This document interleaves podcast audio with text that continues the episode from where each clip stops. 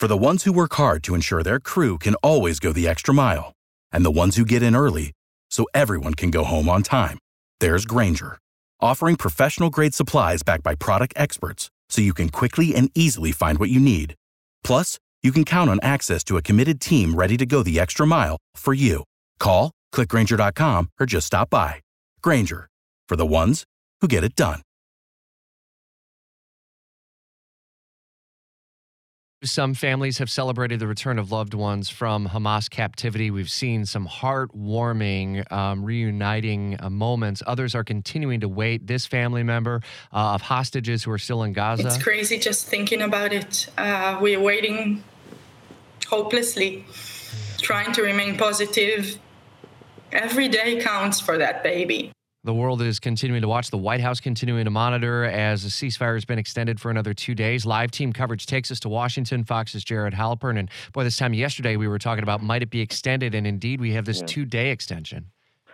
With the hopes that it could be extended further. Remember, the way that this initial agreement was uh, established is that it was that initial four day pause with the ability for uh, days to be added for every 10 hostages released by Hamas. And so uh, there is a hope uh, here at the White House that this could be extended even further into this week. In the meantime, the administration is using this pause to really surge as much humanitarian assistance, uh, food, medicine, uh, winter equipment, winter materials into Gaza to help uh, Palestinians who have been uh, displaced through this war.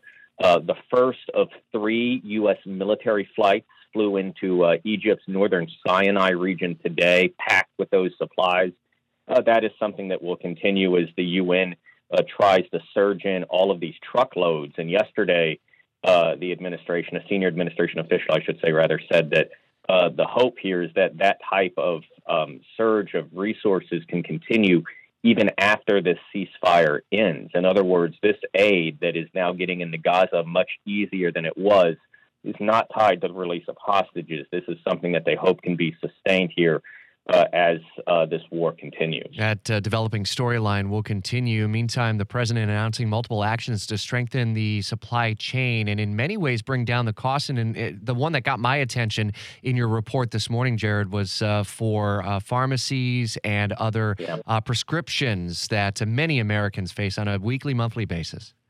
One thing that the administration is trying to do now is it looks to kind of uh, solidify and strengthen the supply chain coming out of the pandemic is to uh, ensure that a lot of the needs of Americans are produced here domestically. And one of the ways that they are going to do that, the president said, is rely on the Defense Production Act to ensure that uh, medicines that are, uh, quote, a national security interest uh, are produced uh, here in the United States. One of the steps that's being taken, the president also establishing the National a Council for Supply Chain Resilience made up of a lot of cabinet officials and other senior administration officials like the National Security Advisor to kind of have an all of government approach here uh, to ensure that the supply chain is getting the type of policy and, and, funding that it needs to not have the same type of catastrophic event that hit it during the pandemic. Are the president and first lady leaving for uh, Rosalynn Carter services? Have they left yet? Uh, they leave uh, in about an hour. Okay. Uh, the president and the first lady uh, will uh, attend that service tonight in Georgia, the president, and then we'll fly on to uh, Colorado for a couple of events he has scheduled there tomorrow. All right. Former President Jimmy Carter is going to attend that memorial service yeah. for his wife, despite being in hospice care since February. Fox's Jared Halpern, part of our live team coverage from the White House, and with us from Washington every weekday on Jacksonville's Morning News. Thanks, brother.